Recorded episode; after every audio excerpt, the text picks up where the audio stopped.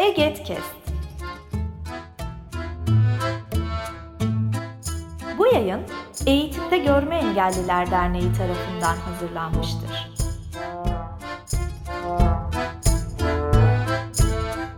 Merhaba, EGEDcast'te yepyeni konu ve konuklarla sizlerle birlikte olmaya devam ediyoruz. Kariyer Öyküleri isimli bu yeni serimizde konuklarımızın yaşam öykülerine kariyer penceresinden bakmaya devam ediyoruz. Bir Aradayız isimli serimizden muhtemelen beni hatırlayacaksınız. Ben Oğuz Akkaya. Konuğumuz Koray Polat. Koray merhaba. Merhaba.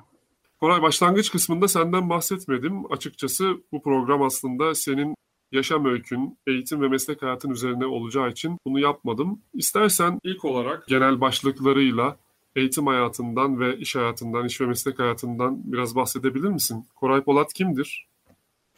Tabii ki anlatayım. Ankara'da doğup büyüdüm.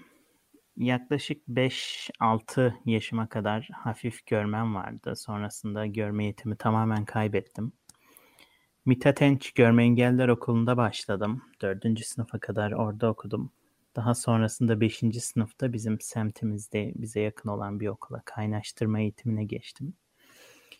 Sanırım bizim okulda ilk kaynaştırmaya geçen kişiydim, çok emin olmamakla beraber. Çünkü önümde bir örnek yoktu.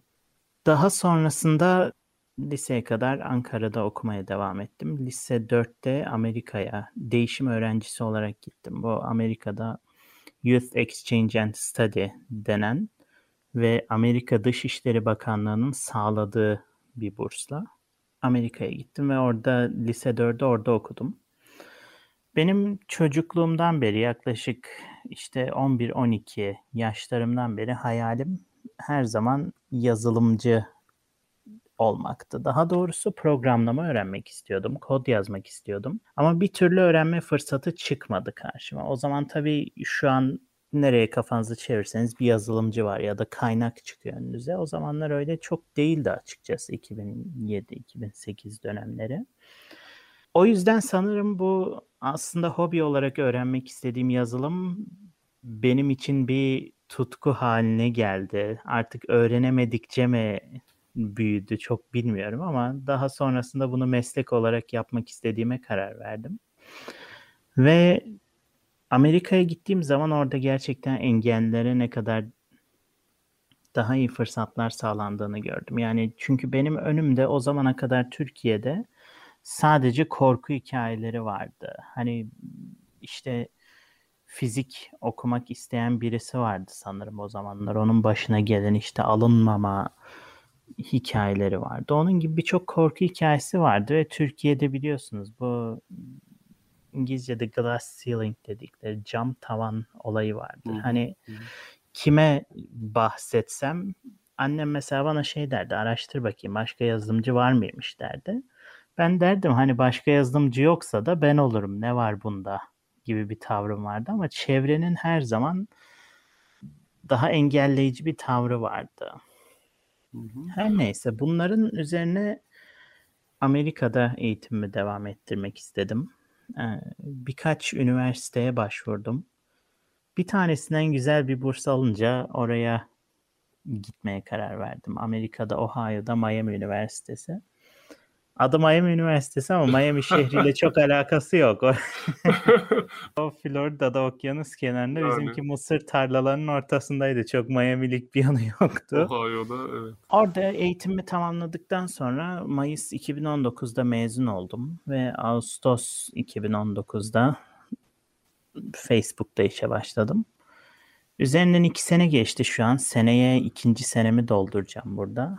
Ve deneyimlerimi paylaşmak isterim. Çünkü benim buraya gelişimdeki asıl sebep hani şunu diyemem ya ben çok şanslıydım ya da işte ben çok akıllıyım ya da işte önüme şöyle bir fırsat çıkmasaydı yapamazdım diyeceğim bir şey yok. Daha ziyade ne istediğini bilmekten geçiyor diyebilirim. O zaman bunun ayrıntılara yüzden... ah, buyur cümleyi evet. Tamamla istersen. Yok, bu şekilde yani asıl deneyimlerimi paylaşmak isteme sebebim çünkü bana dair özel bir şey yoktu. Ben buraya isteyen, çalışan herkesin başarabileceğini, gelebileceğini düşünüyorum. O yüzden elimden geldiğince paylaşmak isterim nasıl yollardan geçtiğimi. Hı hı. O zaman istersen yavaş yavaş bu senin başlıklar halinde özetlediğin hikayeyi açmaya çalışalım.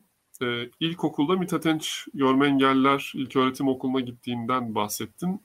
Ancak beşinci sınıf itibariyle kaynaştırma eğitimine dahil olmuşsun ki evet. Ben de aslında aynı okuldan mezunum. Ee, Mithat Enç Görme Engelliler İlköğretim Okulu'nun ortaokul kademesinden başladım. Tersi bir durum var bende de. ee, ilkokulda e, genel eğitimin içerisindeyken daha sonra görmemin eğitsel anlamda zayıflaması o dönemde e, şimdi neredeyse e, hiç göremiyorum, ışık algısı dışında bir görmem yok. O zaman da işte okuma yazmayı e, halledemeyecek durumdaydım. Yavaş yavaş Körler Okulu'na gitmem telkin edildi. Ve o dönemde te- Körler Okulu'na gittim. iki bin iki mezunuyum ben de oradan. sekizinci sınıfı orada bitirdim. Daha sonra lise, üniversite devam etti bu şekilde. Senin tersine bir durumun var. E, ve sen de aslında altını çizdin. Belki de o okulda ilk defa e, beşinci sınıfta kaynaştırma eğitimine geçenlerden biriydim dedin. Belki de ilktin. Bu süreci biraz anlatabilir misin? Yani neden kaynaştırma eğitimine geçme kararı aldın? Neden Mithat Enç'teydin? Neden genel eğitim ortamına geçtin? Benim ve ailemin asıl kaygısı açıkçası geri kalmaktı. Çünkü Türkiye'de zaten bir lise olmadığı için görme engelliler için olsa dahi bir noktada görenlerle aynı okulda okumak gerekeceği için asıl derdimiz şu şekilde iki başlıkta toplayabilirim. Birincisi o zamanlar gelecek sınav için daha iyi hazırlanabilme. O zamanlar neden açıkçası bilmiyorum. Hani görme engelliler okulunda daha sınava görenler okulundaki kadar e, hırslı hazırlanamayacağımız şey, kanısı vardı sanırım. Aslında hani dönüp baktığımda yaşıtlarımın, arkadaşlarımın puanlarına çok da öyle bir durum yok ortada ama niyeyse öyle bir kanı varmış sanırım ailemde. Ve e, ikinci sebebi er geç görenlerle aynı sıraları paylaşacağız. Bir şekilde ortamın içine atılacağız. Bunun ne kadar erken olursa o kadar iyi olacağı kanısındaydık. Yani çünkü ilk birkaç sene için görme engelliler okulu çok önemli. Hani bir görme görmeyen bir birey olarak diğer insanların içerisinde yaşama, toplum içerisinde yaşama, temel baston kullanma hareketleri gibi gerçekten yeri değiştirilemeyecek bir fırsat sunuyor görme engelliler okulu. Ama belli bir seviyeden sonra yani yedinci. sekizinci sınıfa geldiğiniz zaman görme engelliler okulunun herhangi bir gören okulundan aslında çok da bir avantajı kalmıyor. Hani birinci sınıfa göre en azından belli bir eğitim aldığınız zaman, belli bir düzeye geldiğiniz zaman daha e, en azından başarabilir oluyorsunuz. Aslında şöyle değil mi? Yani görme engelliler okullarında zaten genel eğitimdeki aynı müfredat e, okutuluyor. Dolayısıyla sen aslında oradaki bağımsız hareket ya da Braille alfabesi e, gibi özel eğitimleri aldıktan sonra çok da görme engelliler kesinlikle okulunda bulunmanın gerekmediğini ve er geç aslında e, toplumun diğer bireyleriyle birlikte yaşayacağımız için bir an önce ayrışmaya değil bir an önce bütünleşmeye ihtiyaç duydun ve Körler Okulu'nu bırakıp e, ortaokul seviyesinde e, gören akranlarınla birlikte okumaya devam ettin. Harika. Evet. Peki ondan sonra sınavlardan bahsettin. E, sınavla bir e, liseyi kazandığını anladığım kadarıyla. Peki o sürece gelinceye kadar Ee, arkadaşlarının yani genel eğitim ortamında sana yaklaşım nasıldı? Ee, bir kör olarak sana tavırları nasıldı? Belki de farklı değil. İlla da farklı olmak zorunda değil ama e, bu konuda ne düşünüyorsun? Nasıl bir ortamla karşılaştın? Yani sanırım çok farklı değildi. Çünkü ilk senemde birçok arkadaşım vardı. İkinci Ondan sonra altıncı sınıfa geçtiğimde kavga ettiğim insanlar da oldu. Çok yakın olduğum insanlar da oldu. Hani açıkçası her türlü yaşayabileceğim deneyimi yaşadım. Yani arkadaşlarımla okuldan da kaçtım. Ne bileyim çeşitli şeyler de yaşadım. Ta direkt hani kaynaştırmamın ilk senesinden itibaren. Ve çok dolu dolu insanlarla güzel bir hayat yaşadım. Yani belki de o insanlar, aynı insanlarla daha ileride tanışmış olsaydım belki kaynaşmak bu kadar kolay olmazdı, ama çocukluğun verdiği bir açık fikirlik de oluyor sanırım. O yüzden hiç hiç yabancılık çekmemiştim açıkçası. Tabii bunda biraz şeyin de önemi vardı. Benim geldiğim sene okula birçok farklı yerden de öğrenci gelmişti. O yüzden herkes yeniydi. O herkesin tanışma ortamı benim de bir nevi insanlarla kaynaşmama yardımcı olmuştu. Ama körlüğün özelinde bir farklılık hissetmediğini düşünüyorsun.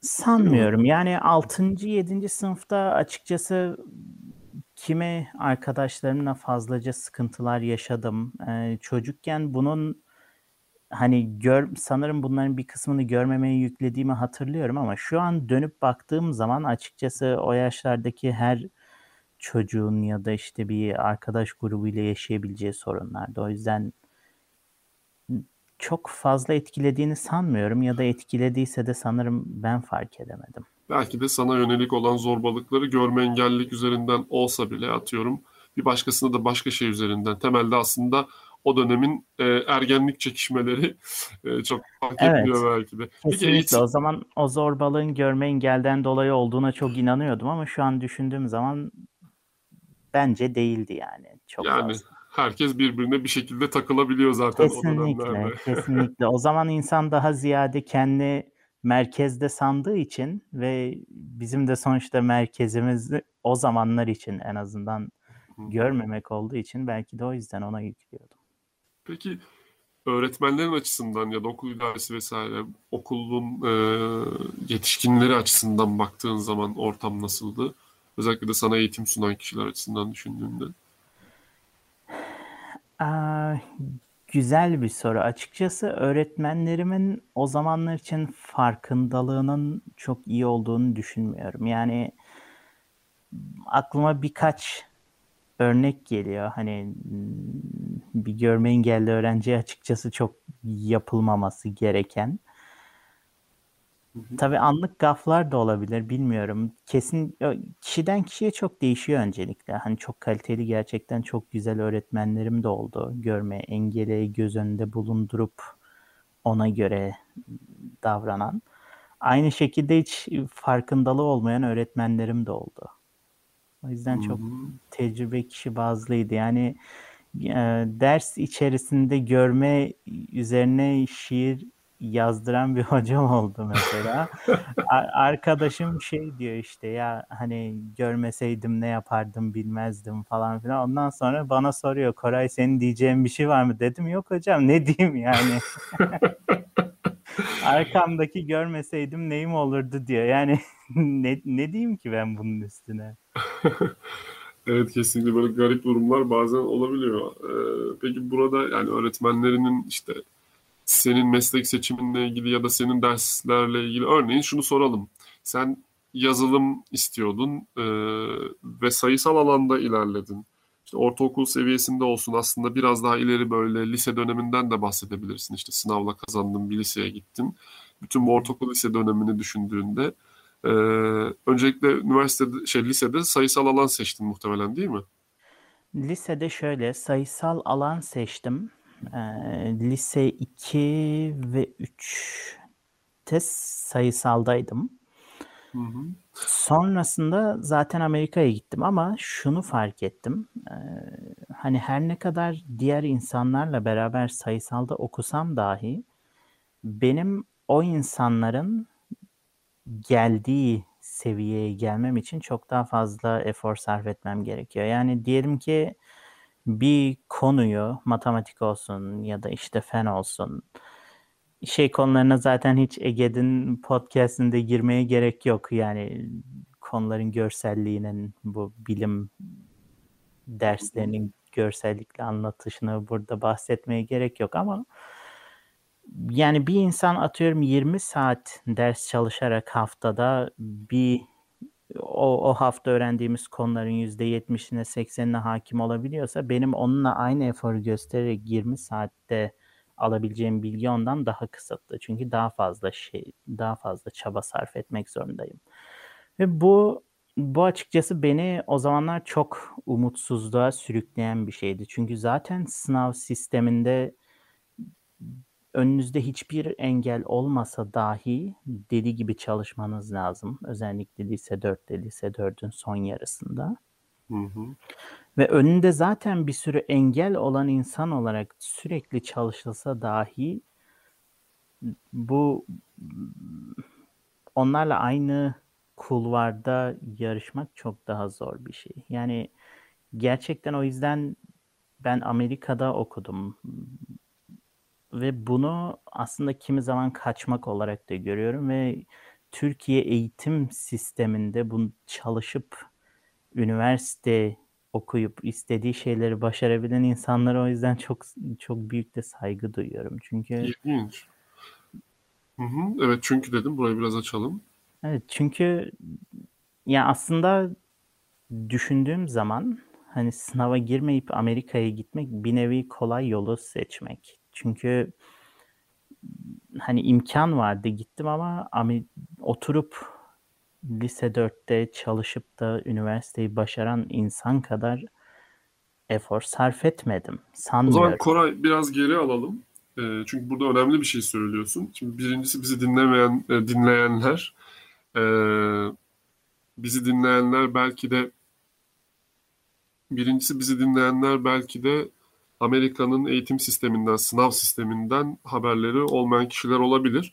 O yüzden biraz geri alalım. Şunu anlıyorum, eğitim hayatında yine Eget Podcast'inde söylemeyelim dedin ama eğitim hayatında yine anladığım kadarıyla sayısal içerikli derslerde bazı zorlukların oldu. İşte görsel şekilde ifadeler oldu. Ee, peki bu dersleri yani sayısal alana yönelmende e, seni engelleyen bir durum oldu mu? Yani neden bunu seçiyorsun, seçmemelisin, e, siz görmeyenler bunu yapabilirsiniz, yapamazsınız vesaire diye yoksa teşvik eden bir ortam mı vardı? Biraz bundan bahsedelim. Sonra ikinci olarak da şunu sana e, soracağım. Sen Türk eğitim sistemi içerisinde sınavda çok çalışmak gerektiğini ve e, bu farkı kapatmak e, için de görenlerle farkı kapatmak için de birçok engellemelerin olduğu bir ortamda daha çok çalışmak gerektiğinden bahsettin.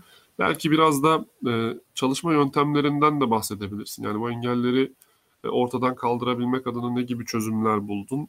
E, belki de çözümler bulmadın, kaçış dedin hani bu Amerika'ya gidiş. Evet. Yani İki soruyu dürüst... biraz e, toparlarsak sonra şu Amerika'daki sürece gelelim tekrar. Olur. Öncelikle şunu söylemek istiyorum. Eğer hani yanlış bir şey söylersen bu konularda çünkü benim...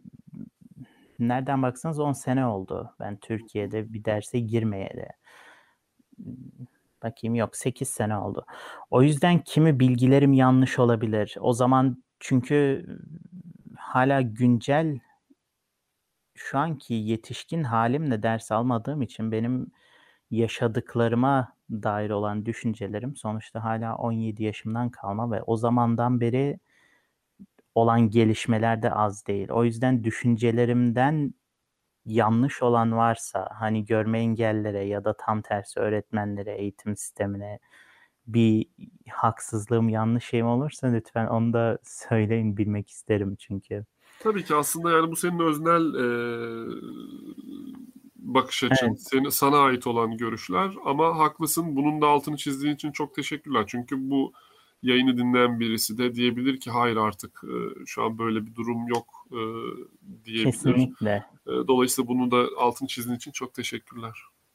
Çünkü sonuçta hani Amerika'da okumuş birisiyim ya da lise dördün o deneyimini, maraton deneyimini Türkiye'de yaşamamış bir insanım ve yanlış düşündüğüm birçok şey vardır. Buna kesinlikle eminim. O yüzden kişisel düşüncelerim kimseyi gücendirmek istemem.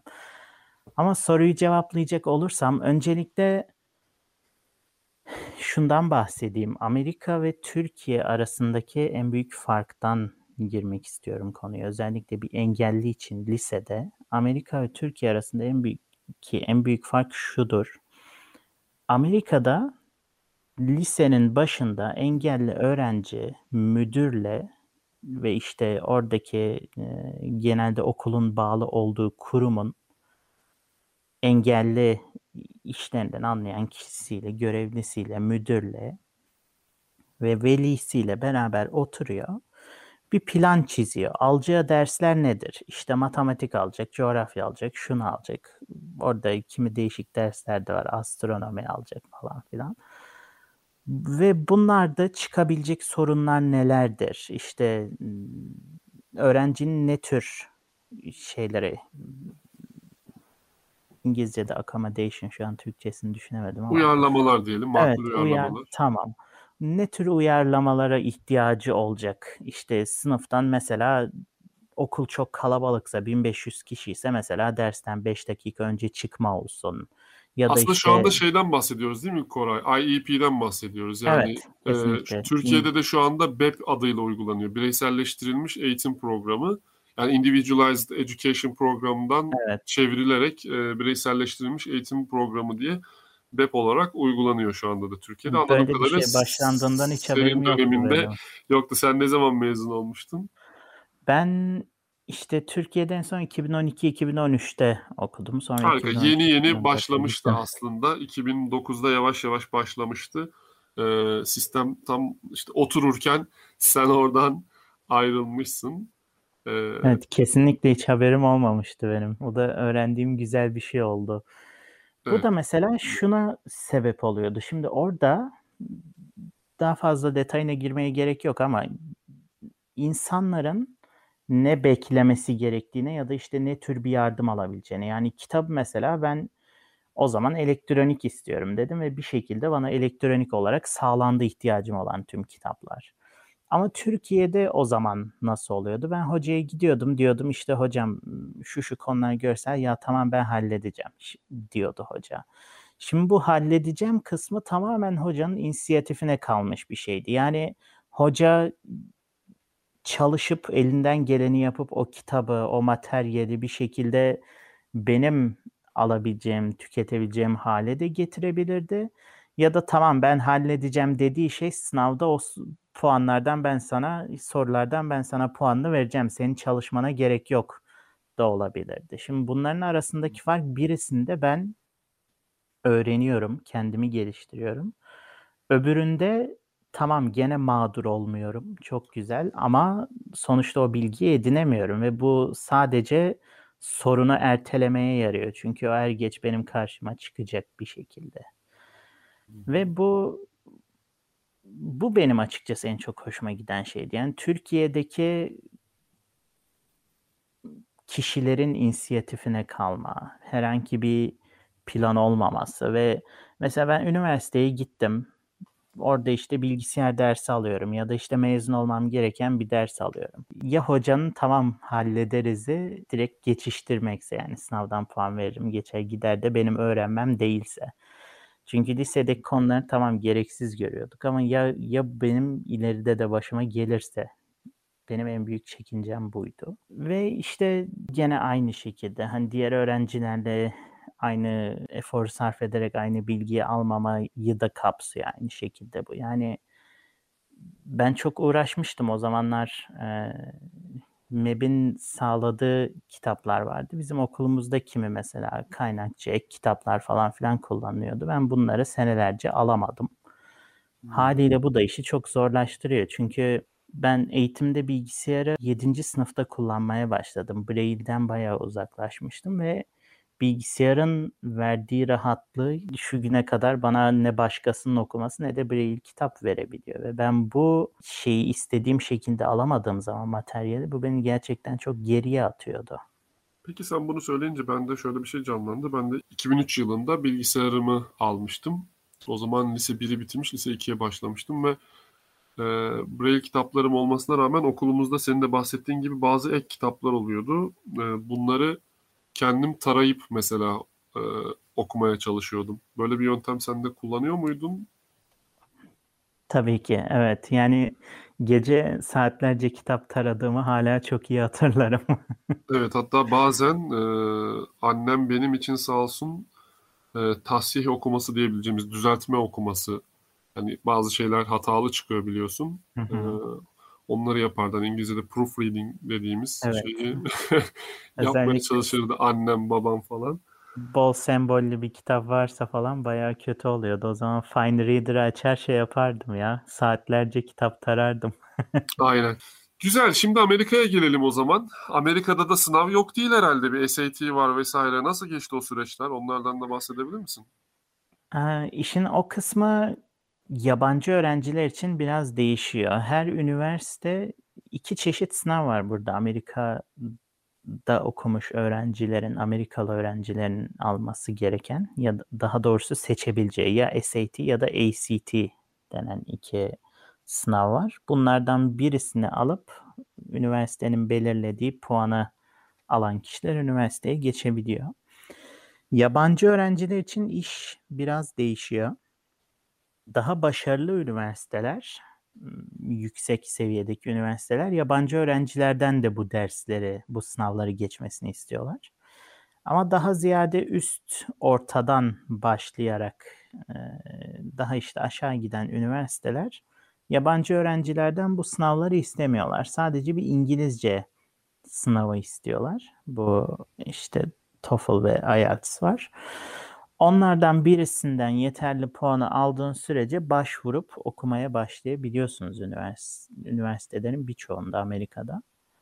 Benim gittiğim üniversite de bunlardan birisiydi. Benden sadece İngilizce sınavı istediler. Bu İngilizce sınavını geçince de kabul ettiler. Ama tabii şundan bahsetmeliyim. Amerika'da birçok üniversite yabancı öğrencileri aslında para kaynağı olarak görüyor. O yüzden zaten Amerika'daki üniversitelerde şey ön yargısı vardır. Hani yabancı öğrenci o zengin gibi bir şey vardır ki üniversiteler de aslında bu şekilde davranırlar birçok öğrenciye. Neyse ki benim durumum çok öyle olmadı. Çünkü güzel bir burs aldım. Benim ailemin durumu orta sınıf diyebileceğim. Yani şey durumları çok kötü değildi. Ama üniversite okutacak kadar da değildi. Çünkü zaten Amerika'da yabancı öğrenciler için senelik otuz bin dolardan falan başlıyor. O, onun yanına dahi yaklaşamazdı benim ailemin durumu. Aslında biraz daha detayına girecek olursam şöyle bir hikayesi oldu benim üniversitemin. Başlamışken bu burs konusuna girmişken onu da anlatayım.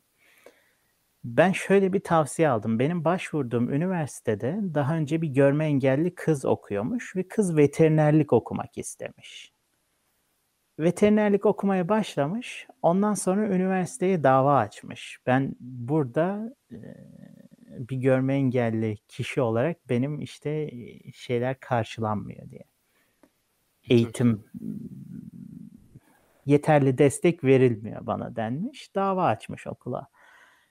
Ben üniversiteye başvurduğum zaman daha bu dava sonuçlanmamıştı. Şu tavsiyeyi aldım. Bu üniversiteye başvur, sana iyi burs verirler. Çünkü hani e, adlarını temize çıkarmak isteyeceklerdir. O yüzden bence sana iyi burs verirler dendi ki çok isabetli bir tavsiyeymiş. Çok oradan güzel bir burs aldım. O kız davayı kaybetti bildiğim kadarıyla. Çünkü yani bana sorarsanız da veterinerlik okumak çok akıl kârı mı bilmiyorum. Ama evet bu, bu şekilde işime yaramış oldu. Peki e, sınava girmedin. Daha doğrusu e, üniversite geçiş sınavına girmedin ama TOEFL'la başvurdun. Bunun dışında tabii lise notlarına vesaire bakıyorlar değil mi? Ya da evet. Başka bir niyet mektubu gibi bir şeyde yazıyor musun? Evet. Mülakat yapıyorlar mı? Şimdi Amerika'da açıkçası bu gerçekten niyet mektubu denilen şey kalan her şeyden önemli. Yani eğer üniversitenin bir Amerikalı öğrenci olarak dahi sınava girip de o notları karşılayamadıysanız niyet mektubunuzla gene üniversiteye girme ihtimaliniz de var. Çünkü yani ben bu şeye başvururken, üniversiteye başvururken notlarımı da girdim evet. Ama notlarımdan daha ziyade kendini tanıtma. Şunları soruyorlar. Ne gönüllülük aktivitelerinde bulundun? Nerede, hani hangi gönüllülük aktivitesine, aktivitesine kaç saat harcadın? İşte aynı şekilde niyet mektubu. Sanırım iki tane konu vermişlerdi. Bu iki konu için yazmam gerekmişti. Ve kısacası motivasyonun nedir? Ne şimdiye kadar ne yaptın? İnsanlığa nasıl faydalı oldun? Bundan sonra ne yapmayı düşünüyorsun? Yani bunları daha ziyade öğrenmek istiyorlar ki benim o zaman için gerçekten takdir ettiğim bir şeydi. Hani insanları sınıfa tıkıp koşturtmaktansa daha fazla gönüllülük yapanın ileri çıkan bir sistem o zaman gerçekten benim ağzımı açık bırakmıştı. Hı hı. Yani senin sosyal yönüne de, insani yönüne de aslında bir taraftan bakmaya kesinlikle çalışıyorlar. Aslında bunu yaparken de bir taraftan da şunun da farkındalar. Sosyal ilişkileri iyi olan insanlar iş hayatında da zaten başarılı olacaklardır. Ya da işte okul hayatında da bir şekilde başarılı olacaklardır. Çünkü orası da aslında bir organizasyon bir taraftan da bakıldığında. Bir örgütlü yapı. Orada da ilişkiler önemli. Orada da süreç yönetimi vesaire yine önemli. Bunun farkındalar, insana değer veriyorlar diyorsun. Harika. Peki hiçbir şey olmasa dahi hani en azından üç saat içerisinde alacağın bir sayının seni temsil etmesindense en azından kendinizi bir kişi olarak daha fazla temsil edip seneler içerisinde şunu şunu yaptım. Bakın ben hani gelecekte şunları da başarabilirim deme imkanı sunuyor. Bu bu bile şu, bence şu anki sistemimizin önüne koyan bir şey. Kesinlikle birkaç tane rakama sıkıştırmıyor seni. Sen olarak e, kendini ifade edebileceğin bir ortam sunuyor. Bu da özgüvenini ve daha sonrasında kesinlikle etkiliyordur muhtemelen. Peki şimdi gelelim accommodation dedin, uyarlamalar dedin. Biraz lisede bahsetmiştik ama üniversitede nasıl bir ortam vardı? Hani tabii ki bunu şey olarak indirgemek istemiyorum. Yani Amerika'da üniversite okumak e, muhtemelen çok daha farklı işte sosyal imkanlarıyla vesaireleriyle yine bunlardan bahsedebilirsin. İşte kulüp, gönüllülük faaliyetleri vesaire ama yine de genel olarak hani biz görme engellilerin dinlediğinde düşünecek olursak e, nasıl bir ortam sundular sana? Neler sağlandı? Şimdi orada gene bahsettiğim gibi standart olma işi bir nevi engellilerin hakları yasalarla korunduğu için bir nevi aslında gücümüz oluyor gelir gelmez. Yani aslında şöyle diyebilirim, çok da karıştırmak istemiyorum olayı ama ben o dört senelik üniversiteme başlamadan önce oradan burs almayacağımı düşündüğüm için aslında daha ucuz bir üniversiteye gitmiştim ilk başta. Ve orada sadece bir iki hafta kaldım. Çünkü sonrasında asıl okuduğum, eğitim aldığım üniversiteden kabul aldım ama her ikisinde de zaten hemen hemen ilk muhatap olduğum birimlerden birisi engeller birimi oluyor. Direkt e, başlar başlamaz zaten hemen daha sınıf dersler başlamadan birkaç hafta öncesinden programımı göndermemi istiyorlar ve sürekli ne kadar fazla onlarla koordine olursan o kadar iyi onlar için. Çünkü o kadar fazla yardımcı olabileceklerini söylüyorlar ki doğru. Kitaplar işte ilk başta ders programı. Ders programını gönderdikten sonra öğretmenlerle iletişime geçiyorlar. Gelin hani öğrenci, siz, biz konuşalım. Nasıl bir E, müfredat izlemeyi planlıyorsunuz? Nelerin e, işte sizce sıkıntı olabilecek görsel şeyler nelerdir? Bunları oturuyoruz. Ben, hoca, profesör geliyor artık bir ya da iki o dersi kaç kişi verecekse. Engeller biriminden bir kişi oturuyoruz, konuşuyoruz. Neler olacak? İşte hangi kitaplar kullanılacak? Bazen kitaplar hemen belli olmuyor ama belli olur olmaz işte onu bildiriyoruz engeller birimine. Ve işte hoca detaylıca anlatıyor ne yapılabilir. Eğer görsel bir konu olacaksa mesela biyoloji aldığım zaman birçok şey yani grafikler, diyagramlar falan filan vardı. Onları işte nasıl halledebiliriz, nasıl benim anlayacağım şekle sokabiliriz. Bunların hepsi üç buçuk aylık dersin öncesinde konuşuluyor, masaya yatırılıyor. Tabii ortamdaki herkes insan. Yani o yüzden bu orada belirlenen şeyler adıma adımına da izlenmiyor. Kimi zaman e, öğrenci tembel olabiliyor, öğretmen tembel olabiliyor. Yani bir şekilde plandan kayılabiliyor. Ama hı hı. eğer öğrenci bastırırsa, isterse fırsat orada ve öğretmenlerin buna uymama gibi bir şansı pek yok. Peki üniversitede e, nasıl bir program izledin? Yani doğrudan bir yazılım mühendisliği adı altında bir bölüm mü okudun? Çünkü Amerika'da bildiğim kadarıyla birçok dersi bir arada e, seçebiliyorsun. Yani şöyle bir şey yaptın mı? Biraz seni sıkıştırmak için soruyorum. Ya zaten biraz yazılım biliyorum. E, idare edebileceğim sözel derslerle birleştirip bir bölümden e, mezun olayım mı dedin? Yoksa e, yazılım dersleriyle mi haşır neşirdin? Nasıl bir e, eğitim hayatın vardı? Şöyle, kesinlikle Amerika'da bir Türkiye üniversitesine göre çok çok daha fazla bir esneklik var. Yani bizde seçmeli ders var ama seçmeli ders diye bir şey yok. Hikayede oluyor. Tabii bu daha ziyade Amerika modelini benimsemiş üniversiteler için sanırım biraz değişiyor. Koç evet, ODTÜ, Boğaziçi, Koç evet. farklı olabiliyor. On, onlarda daha esneklik var ama çoğu özellikle üniversite Sabancı'da için epey farklı. Bu şekilde e, esneklik vardı ama bizim üniversitede bayağı bir gereksinimler vardı mezun olabilmek için. Ben de ucu ucuna tamamladım açıkçası onları. Ee, işte çok mesela, özel şeyler varsa söylemek zorunda değilsin Koray. Biraz yok, sıkıştırıyorum yok. dedim ama. Yok, hiç önemli değil ya. Özel özel bir şey yok. Aslında bunu şunun için sordum. Tekrar böyle sözünü kestim ama. Hani mesela yazılım gibi e, daha yani şimdi şunu ifade etmek istiyorum. Özellikle evet görme engelli gençler arasında yavaş yavaş bunlar, bu tür meslekler yayılmaya başladı. Fark ediyorlar. Kaynaklar artıyor. Ee, ama yine de hala Türkiye için farklı bir meslek olarak duruyor senin mesleğin. Dolayısıyla buraya gelen süreçte yaşanan şeyleri insanların ben merak edeceğini düşünüyorum. Yani e, o yüzden bu tip derslerde falan nasıl rahat ettin, nasıl çözümler buldun, zaten çözümler var mı? Biraz bunları o yüzden irdelemeye çalışıyorum. Bilgisayar derslerinden kaçmadım. Yani yazılım, ha, onu cevaplamayı unuttum. Okuduğum bölümün adı Computer Science'tı. Aslında bu bölümde iki bölüm öne çıkıyor. Bir tanesi Computer Science, öbürü Software Engineering. Software, Computer Science daha ziyade matematik ve algoritma. Algoritmaya dayalı bunların öne çıktığı bir ders planı izliyor. Software Engineering de yazılım mühendisliğiyle, ilkini bilgisayar bilimleri olarak çevirebiliriz. İkincisi yazılım mühendisliği. Yazılım mühendisliğinde daha ziyade e, öbürü kadar çok fazla matematiğe dayalı değil ama birçok dersleri de ortak.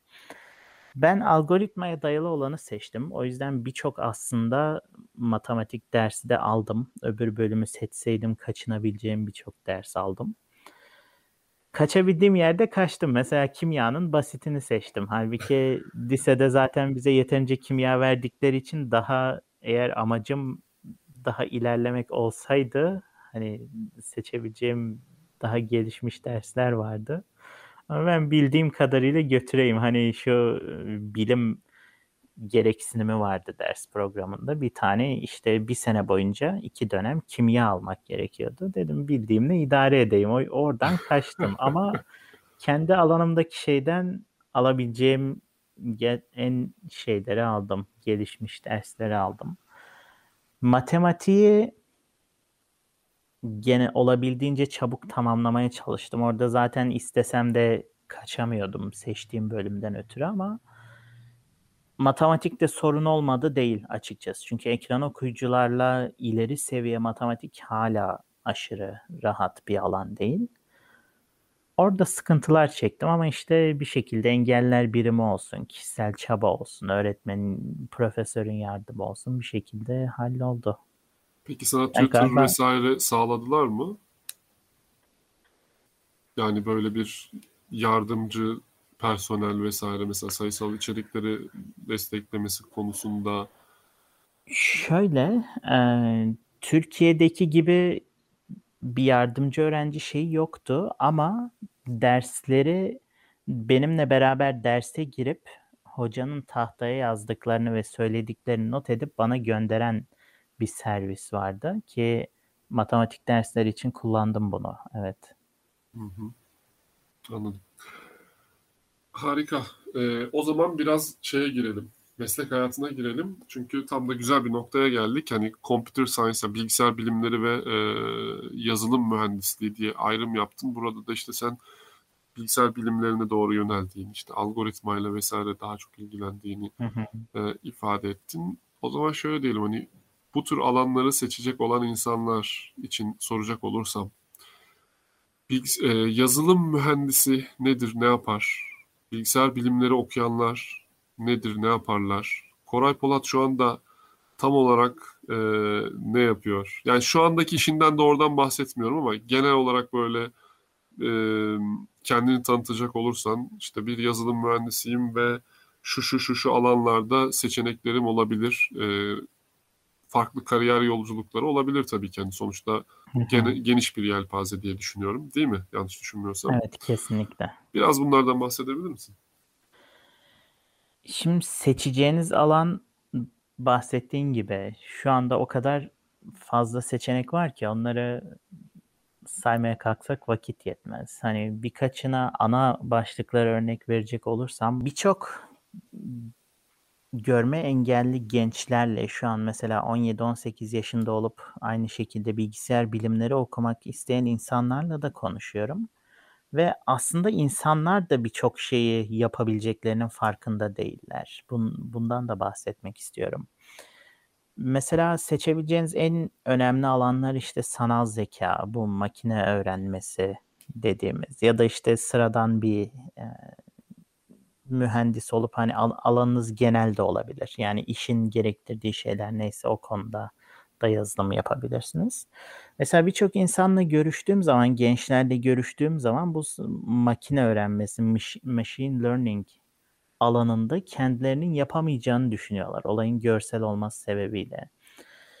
Halbuki şu an ortada şöyle bir durum var. Bu hem genel, görenler için, görmeyenler için olsun. Aslında yazılım alanı gayet gelişmiş bir alan. Yani bin dokuz yüz yetmişlerden beri üzerinde çalışan ve aslında olayın zor kısmının çoğunlukla soyutlaştırıldığı bir alan. Yani şu an mezun olduğunuz zaman sizin işte tutup sıfırlarla, birlerle uğraşmanız gerekmiyor ya da çok zor şeyler yapmanız gerekmiyor. Artık günümüzde İngilizce konuşur gibi kod yazabildiğimiz bir döneme gelmiş durumdayız ve bu Bu aslında görme engellerinin de çok işine yarıyor. Çünkü asıl olarak görsel tabanlı olan makine öğrenmesi gibi alanlar da sadece kod yazarak ve verilere bakabilerek, bakarak çalışabileceğiniz bir alan haline gelmiş durumda. Facebook'ta iki tane görme engelli mühendis var. Bu machine learning alanında çalışan. Onlardan bir tanesine sormuştum ben. İkisi de bildiğim kadarıyla Rusya'dan gelmişler Amerika'ya ve şu an Facebook'ta çalışıyorlar. Sorduğumda hani e, ben de bu machine learning işine girmek istiyorum ama çekiniyorum. Hani görselliğini yapabilir miyim dediğim zaman aldığım cevap belki de şu anda senin yaptığın yazılım işi benim yaptığımdan daha görsel olabilir şeklindeydi. Ama şu an mesela gelecekte bu alana girmek isteyen bir görme engelli gençle konuştuğunuz zaman durumun bu olduğunun farkında olmayabiliyor. Aslında bunun büyük sebeplerinden birisi de çünkü eğitim genellikle işi yapmaktan daha zor oluyor. Yani ben bu kendi eğitimde de mesela bütün bu matematik, algoritma, işte görsellik, geliş, ekran okuyucuyla gelişmiş matematiktir, odur budur. Dört sene süründüm ama şu an yaptığım iş benim üniversite hayatıma göre çok çok kolay bir şey. Ve bu öbür görsel olunca düşünülen alanlar için de öyle. Mesela bu bioinformatics dediğimiz bilgisayar ile biyolojik çalışmalar yapma alanında da mesela aynı şekilde görsel olacağı düşünülebilir ama aldığım derslerde gayet başarılı olmuştum bu alanda da. Yani birçok alan var. Mezun olduğu zaman bir görme engellinin de girebileceği, seçebileceği alanlar şu an her zamankinden daha fazla. İleride bu teknoloji geliştikçe daha da artacaktır. Yani bir yapabileceğiniz şey çok fazla. Yani ben şu anda daha ziyade kendimi genel bir yazılım mühendisi olarak konumlandırdım ve yani patron ne derse onu yapıyoruz bir nevi. Bir şeyimiz yok. Herhangi bir e, uzmanlaştığım alan yok. Daha ziyade işte her şeyden biraz biraz bilen bir konumdayım. Ama bir görme engellinin şu anda bir alanda uzmanlaşmaması için de hiçbir sebep yok. Hı hı. Hı hı. Yani gayet rahat aslında sistemler var. Kod yazabiliyorlar.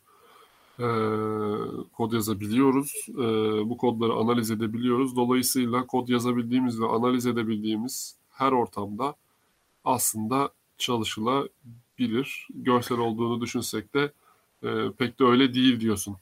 Bunun yanı sıra topluluk da artıyor. Yani şimdi on beş sene önce mesela siz gidip birisine işte bu kod yazmak için kullanacağınız bir şeye, mesela en, en bilinen nedir? Visual Studio denen Windows için bir kod yazma programı. Hı hı.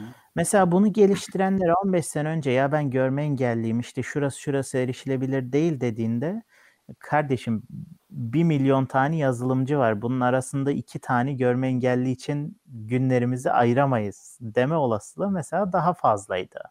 Ama şu anda görme engelli yazılımcı oranı gerçekten dünyada çok çok artıyor. Yani ben daha doğrusu şöyle, yazılımcılar da çok büyük bir şekilde artıyor. Her sene on binlerce insan mezun oluyor ama görme engelliler bu alana artık girebileceğini fark ettikleri için ve önlerinde daha fazla örnek olduğu için belki de görme engelli yazılımcı sayısı görme engelli yazılımcılara oranla olarak daha fazla artıyor olabilir. Benim en azından önümüzdeki senelerde bu şekilde olmasını umut ediyorum. Ve topluluk arttığı için ben şu anda birçok şeyi görüyorum. Hani İşte daha demin bahsettiğim gibi Visual Studio. Hani görme engelli insanlar, yazılımcılar yazıyorlar ve buna destek çıkan birçok insan da oluyor. Hani ben de yapamıyorum, ben de görme engelli yazılımcıyım şeklinde bugünlerde çok fazla örnek görüyorum. Bu da girişi, yeni gelen birisi için girişi daha da kolaylaştırıyor. Çünkü önünüzde birincisi örnekler var. Hani bak bakayım yazılımcı var mıymış diyen bir anneniz varsa söylemesi daha kolay. Ve girdiğinizde hani bunu bu insan yapabiliyorsa ben de yaparım diyebilirsiniz. Çünkü eğer önünüzde sadece bir iki kişi varsa belki o kişiler çok yeteneklidir ya da ne bileyim belki önceden görüyordur, bu şekilde yapıyordur. Ama önünüzde yüz iki yüz bin kişi varsa o zaman bunu, bunu siz de yapabilirsiniz. Evet, artık istatistiki olarak anlamlı sonuçlara ulaşabileceğimiz sayıda inşallah görme engelli yazılımcılar var, var olmaya devam edecekler ve e, topluluktan destek oluyor. Topluluğun itmesiyle sistem değişiyor, dönüşüyor. E, muhtemelen kesinlikle bundan sonra bizim daha de fazla. Bizim de bir sesimiz oluyor yani artık. Hı hı, hı. Sen şu anda çok özel şeylerden tabii bahsetmek istemeyebilirsin ama sen Facebook'a E, nasıl girdin ve şu anda ne iş yapıyorsun orada? Facebook'a girişim şu şekilde oldu. Ben aslında üniversite dörtte ta yazdan iş aramaya başladım ve çok uzun bir sürede bulamadım. Şubat ayı gibi bu ama Türkiye'de sanırım bu sistem çok yok ama direkt Türkiye'de insan kaynakları genelde iş bulmaktan, çalışan bulmaktan sorumludur. Amerika'da insan kaynaklarının altında recruiter dedikleri işe tek amacı çalışan bulmak olan kişiler var. Ben bu Facebook'ta çalışan işte recruiterlardan birisine yazmıştım. Aslında ben Facebook'un direkt kariyer sayfasından da başvurmuştum daha önce ama oradan bir yanıt almamıştım. O yüzden LinkedIn üzerinden bu çalışanlardan birisini buldum ve işte onlara ilk başta yazdım. Hani böyle böyle ben Facebook'ta işe girmeyi çok isterim ve sizinle görüşmek isterim tarzında bir mesaj yazdım. Bana cevap gelmedi. Ondan sonra dönüp mesajımı okuduğumda şunu fark ettim. Ya zaten dünyada yazılımcılar, dev şirketler birkaç tane. Ne, ne vardır işte Facebook, Amazon, Google, Facebook, Apple. Amazon, Apple. Bu zaten FAANG, FAANG dediğimiz işte. Evet. Aralarında Netflix de var ama o daha ziyade startup. Yani bu büyük şirketler birkaç tanedir ve dünya genelinde hani Hindistan, Çin olsun, Avrupa, Asya, yüz binlerce yazılımcı zaten Facebook'a girmek istiyor.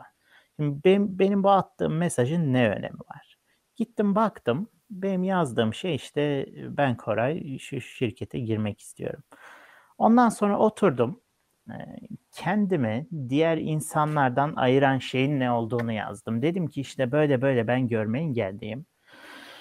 Görme engelimden dolayı şu, şu sorunlarla karşılaştım ve alanım yazılım. Ben de bu sorunları alanımda şu şu şu şeyleri, çözümleri ürettim. Böyle böyle projelerim var. Ve bunları hani evet görme engellerim, görme engelimi de işte bu bir nevi biraz klişeye giriyor aslında ama görme engelimin benim için bir sorun olmasından daha ziyade proje nasıl, neleri değiştirebilirim, neye çözüm bulabilirim diye düşündüm ve bu bu projeleri yaptım dedim. Ve işte tipik hani Facebook'ta da bu yeteneklerimi de Facebook'ta kullanmak isterim tarzında daha ziyade hani bakan kişinin seni Facebook'a girmek isteyen öbür yüz binlerce kişiden ayıran şey nedir? E bir cevap olabilecek bir şey yazdım. Ve bunu yazdıktan bir iki gün sonra cevap geldi. Beni işte e, aslında o kişi yazılım yazılımcı bulmaktan sorumlu değilmiş. Çok bayağı alakasız birine yazmışım ama o beni yönlendirdi. Az daha çaycı oluyormuşsun Koray. Evet olabilirmiş.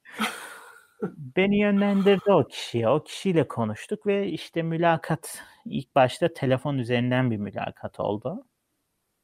Mülakata girdikten sonra e, beni Kaliforniya'ya çağırdılar. Bu Facebook'un ofisinin olduğu Menlo Park şehrine, Silikon Vadisi'nde. Oraya gittim. E, bir pazar günü gittim. İşte pazartesi tüm gün mülakatlar vardı çeşitli. Kimisi kod, kimisi işte tipik hani e, başından geçen en e, zor şey nedir, nasıl çözdün falan filan tarzı tipik soruların olduğu, kimisinin bayağı zor kod yazma soruların olduğu bir mülakattan sonra geri geldim ve bir iki hafta sonra kabul şey geldi. Arada işte böyle böyle sana teklif vermek istiyoruz diye.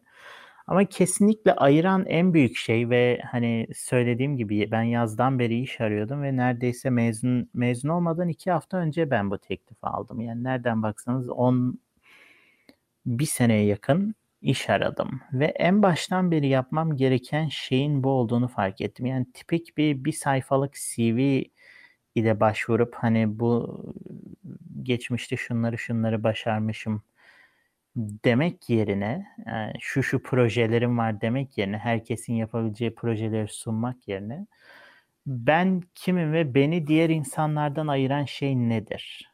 Bunu bunu yazarak başarıya ulaştım. Yani niyet mektubunda da aslında bir nevi bu şekilde üniversiteye girerken de yani ben neden farklıyım? E ben bu üniversiteye girmek isteyen binlerce kişi var benimle aynı sene.